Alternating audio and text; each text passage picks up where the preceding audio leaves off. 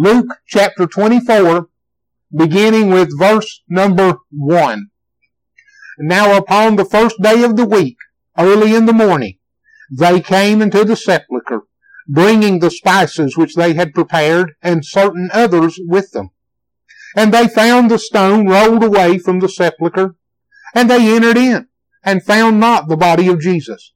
And it came to pass, as they were much perplexed thereabout, behold, two men stood by them in shining garments. And as they were afraid, and bowed down their faces to the earth, they said unto them, Why seek ye the living among the dead? He is not here, but is risen. Remember how he spake unto you when he was yet in Galilee, saying, The Son of Man must be delivered into the hands of sinful men, and be crucified, and the third day rise again. And they remembered his words, and returned from the sepulchre, and told all these things unto the eleven, and to all the rest. It was Mary Magdalene, and Joanna, and Mary, the mother of James, and other women that were with them, which told these things unto the apostles. And their words seemed to them as idle tales, and they believed them not. And then arose Peter, and ran into the sepulchre, and stooping down, he beheld the linen clothes laid by themselves, and departed, wondering in himself at that which was come to pass. May God add blessing to the reading of His Word this morning. What we have is a depiction and an understanding of the resurrection. There's something very special. Actually, there are a few things very special about this passage that I want to bring out and put before you this morning. And I hope you walk away with a renewed passion and a renewed understanding for the Lord Jesus Christ and what He accomplished on the crucifixion and the resurrection. It was just three days earlier on Friday. Jesus was, uh, had experienced tremendous beatings and tremendous torture. He had been accused of blasphemy. He had been accused of, of trying to take over the Roman Empire. He had been accused of many things falsely. Many people had been brought up as a witness and a testimony against him. They had been bribed to lie about Jesus just to get him crucified because that's what the religious leaders wanted done. You see, Jesus was coming preaching the truth of the kingdom of God. And it was in contrast to what the Pharisees and the scribes had been teaching for 400 years. They had been teaching a false gospel. They had been teaching about a false Messiah. They had been telling all of Israel that a Messiah was coming to deliver them from the Roman Empire. But when Jesus came, Jesus was preaching the deliverance of people from the burden of their sin. He was teaching salvation through God, through Him, by believing in Him. And that was something that the Pharisees seemed to struggle with. And they become angry at Jesus and they wanted His death. Well, they got that on Friday. They thought that they had this thing settled, that it was done.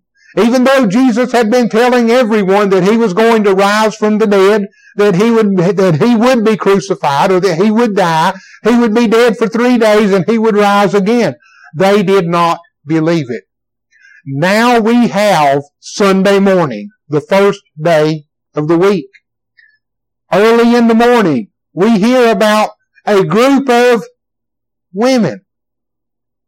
If you notice that in the passage, a group of women that took Jesus seriously. Now there were 11 apostles that were sitting back, hiding. There were many other men and women that were still sitting back, hiding. But there was this group of women who said, look, we want to go prepare Jesus' body because none of them really understood what the resurrection meant, men or women. But these ladies wanted to go minister to, to the body of Jesus.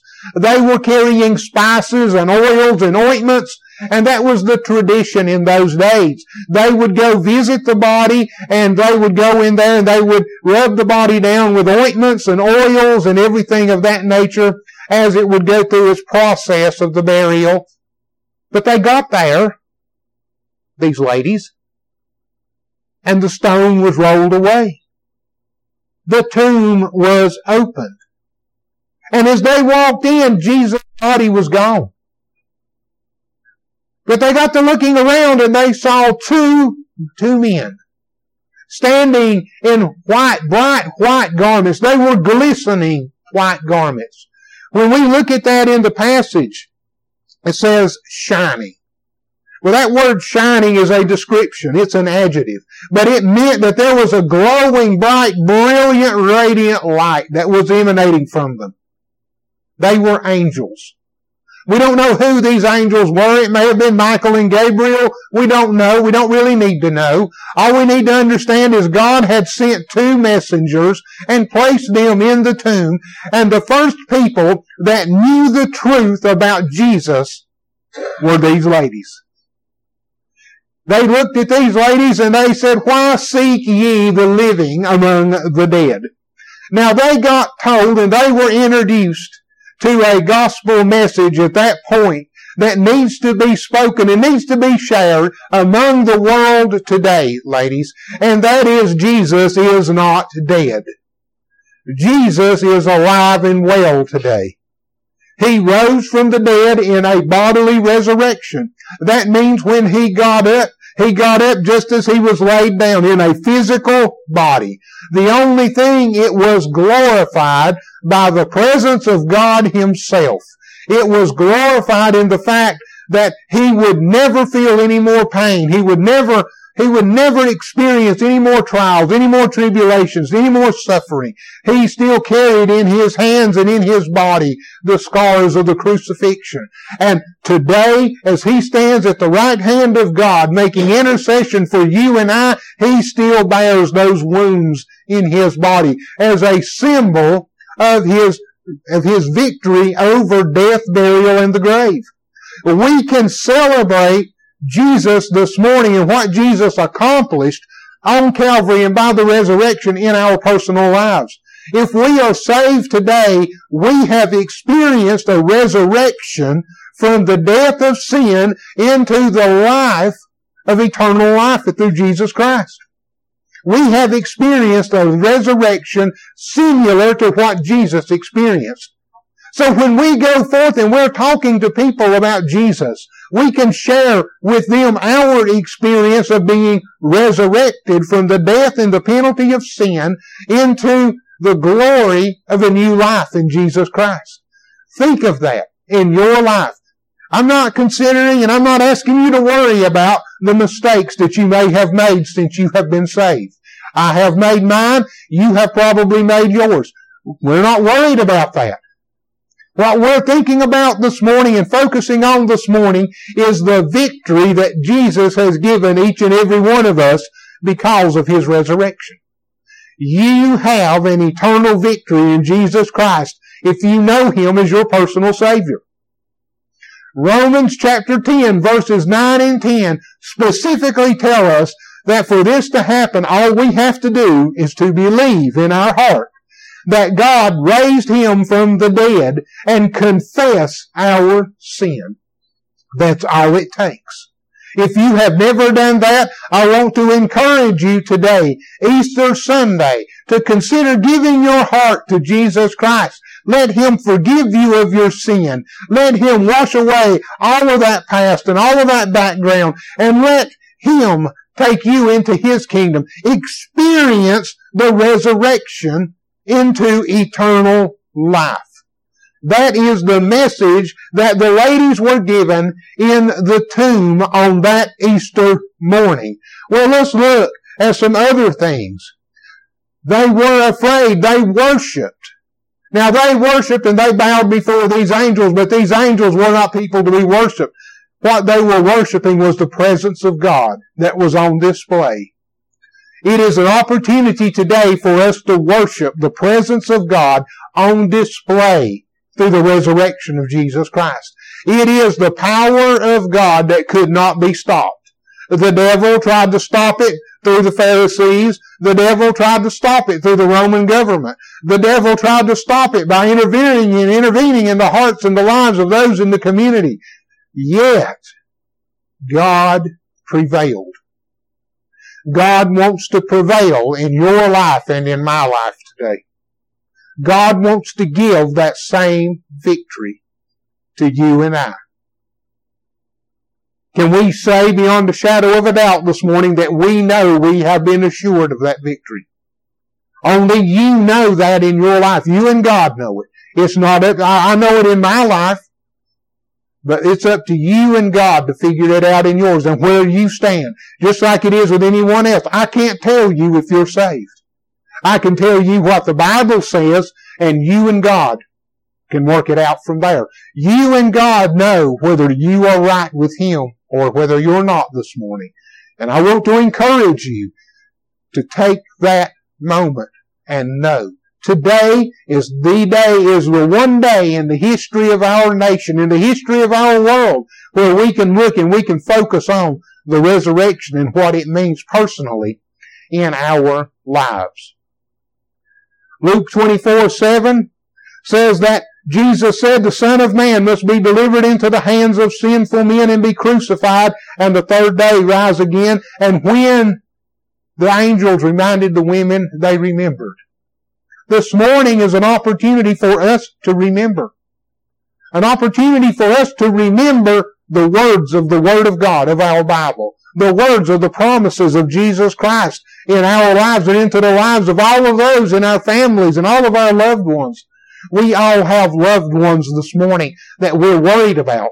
We all have loved ones today that we are concerned with. We all have loved ones today and friends and family that we want to know are going to get right with God and they're going to get their lives together. Today is a day that we can remember those promises and we can faithfully reach up to God. We may not be able to fulfill them. We may not be able to make them happen, but God can. Are we going to faithfully look up to God and put our trust in Him? Are we going to remember those promises today? And are we going to embrace them? And are we going to pray to God and give them over to Him and let God have His way in their lives? I want to encourage you to do that with these, the problems, the struggles, that you may be having today. Maybe the, the cares and the worries of individuals that you have on your heart this morning. Give them over to God. Give them over to Him and leave them with Him. In remembrance of His Word. In remembrance of everything that He has promised to do. God loves you this morning. He loves your families this morning. He loves your children this morning. He wants to see you come into a relationship with Him through Jesus Christ. How do we know how many men, how many women? Well, if we go down and we look verses 9 and 10, we see, and they returned from the sepulchre. And they told everything to the eleven, to those that, to those apostles. How important are women in the work of God? They're very important. Women are very important in God's work. God used these women to deliver a message to the men who had walked with, lived with, worked with, and witnessed the miracles of Jesus Christ for over three years. Peter and James and John, the three of the inner circle of Christ who were there with him, who saw him in the transfiguration, who saw him with the healing of people, who saw the feeding of the 5,000 and helped with it. But yet on the morning of the resurrection, neither one of those three were brave enough to go to the tomb. These brave ladies did. And they brought the message back to these eleven. It was Mary Magdalene. Remember Mary Magdalene? She was the lady who, who lived a very loose life morally until she came to know Jesus and Jesus saved her and she turned her life around and she was a faithful follower of Him and someone who loved Him. She came from a past and a background where society may have never forgiven her. Society may have never let it live, let her live down. But Jesus said, go and sin no more. Go and sin no more and start the new life. Start a new life over. And she did. And she was there that morning. Then there was Joanna. Joanna was another one whom Jesus had met and whom he had done a miraculous work in her life. And then there was Mary, the mother of James. James was a, James and John were brothers. James, Mary, the mother of James, was also Jesus' mother, Mary, because Jesus' brother was named James as well. James, who wrote the book of James in the Bible, was Jesus' half brother. James grew up never believing in Jesus. James grew up believing that his brother, half brother Jesus, was a nut, was a fruitcake. He didn't know what he was talking about. It was only until after the resurrection when James stood up and James said, hey, he may actually be onto something. I watched him die on the cross. I watched them take him down. I watched them put him in a grave. And I heard these women come back with a story. And I went and I looked and the grave was empty. Then it was when James believed. But his mother, Mary, she was there and she had held Jesus and she had begged and pleaded. She was there through the whole crucifixion. And Mary went to take care of her son's body but he wasn't there. So she had to come back and she had to tell the story. She had to tell the story. And then there were others that are not named that was with them. So this morning I ask you, what is your story? What do you have to tell others about what Jesus Christ has done in your life? What are the miraculous things that He has brought you through? What are the amazing testimonies in your life? You have them. And I want to encourage you today to take this time and start thinking about what God has done in your life and the things that He has brought you through and the testimonies that you have for Him. Who are the religious people that are around that you can tell them, hey, let me tell you what Jesus has done for me? They are out there. There are people out there today who are who you have influence over, who will listen to you and will listen to what Jesus has done in your life. And they will think, hey, if he can do it in their life, he can do it in my life. Because there's none of us that are so far away from God that we can't be touched by Jesus. And there are none of us so close to God that we don't need to be closer to, to Him through Jesus. So what has Jesus done in your life that you can be telling others about? What have you experienced? The grace of God and His mercy in your life. What good does it do? Well, let's see as this closes this morning, let's see what good their testimony done. In verse 11 and 12, and their words seemed to them as idle tales, and they believed them not. Here these men were that had followed Jesus for three and a half years, and they didn't believe these ladies. It was just too, too good to be true. But what did they do?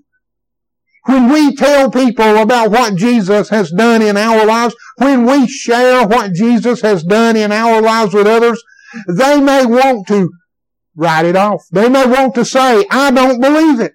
I don't understand it. I don't believe it can happen. But notice in the last verse, then arose Peter and ran to the sepulchre. He may not have wanted to believe it.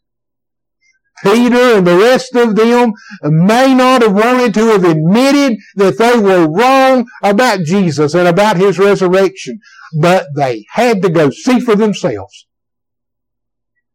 That's what your testimony will do in the hearts and the lives of other people. They may want to doubt you. They may want to doubt what you have told them, but it will stir up something in their heart and they will want to go see for themselves. It may be it, they'll go to church. It may be they will go read their Bible. It may be they'll go talk to someone else, but they'll want to go see for themselves. And when they want to go see and they look and they see nothing but that empty tomb and they have to admit that Jesus rose from the dead, then they have to admit that everything else that he said was true because if he defeated death and burial and the grave and if he rose from the dead, he can be telling the truth and he's true about everything else he promised, which includes your eternal life. That's amazing this morning because Peter saw the linen clothes and he departed wondering at that which was come to pass. What has happened? Jesus has rose from the dead. What has happened? This morning, Jesus has rose from the dead what is happening with that in our lives today? What does it mean to you and I? Only we can comprehend that thought ourselves. What does it mean in your life today that Jesus rose from the dead? What does it mean in your life? What does it mean in your future that Jesus has rose from the dead? I can tell you what God wants it to mean. God wants it to mean that you're going to be walking closer to Him. You're going to be walking deeper in His Word and reading and listening. You're going to be seeking Him at a greater level in your life. That's what it should mean. That's what God wants it to mean in your life and in my life today. Resurrection Sunday is an opportunity not for us to look at the past, but it's an opportunity for us to learn from the past and let it move us forward.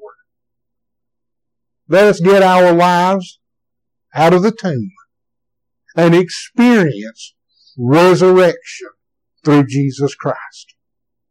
This morning, as we close in prayer, if anyone has any comments or questions afterwards, if you'd like to discuss anything, I'm here. I'll be available for you.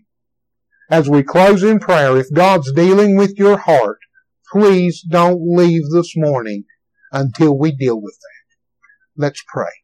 Heavenly Father, I thank you so much for the privilege of sharing your word today as these ladies and their children look forward to the rest of this day.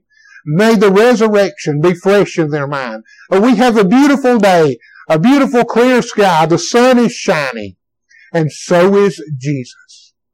Heavenly Father, we thank you for that resurrection. Be with each one, each family that is gathered here today. Lead, guide, direct them, and bless them throughout the rest of this day. In Jesus' name I pray. Amen.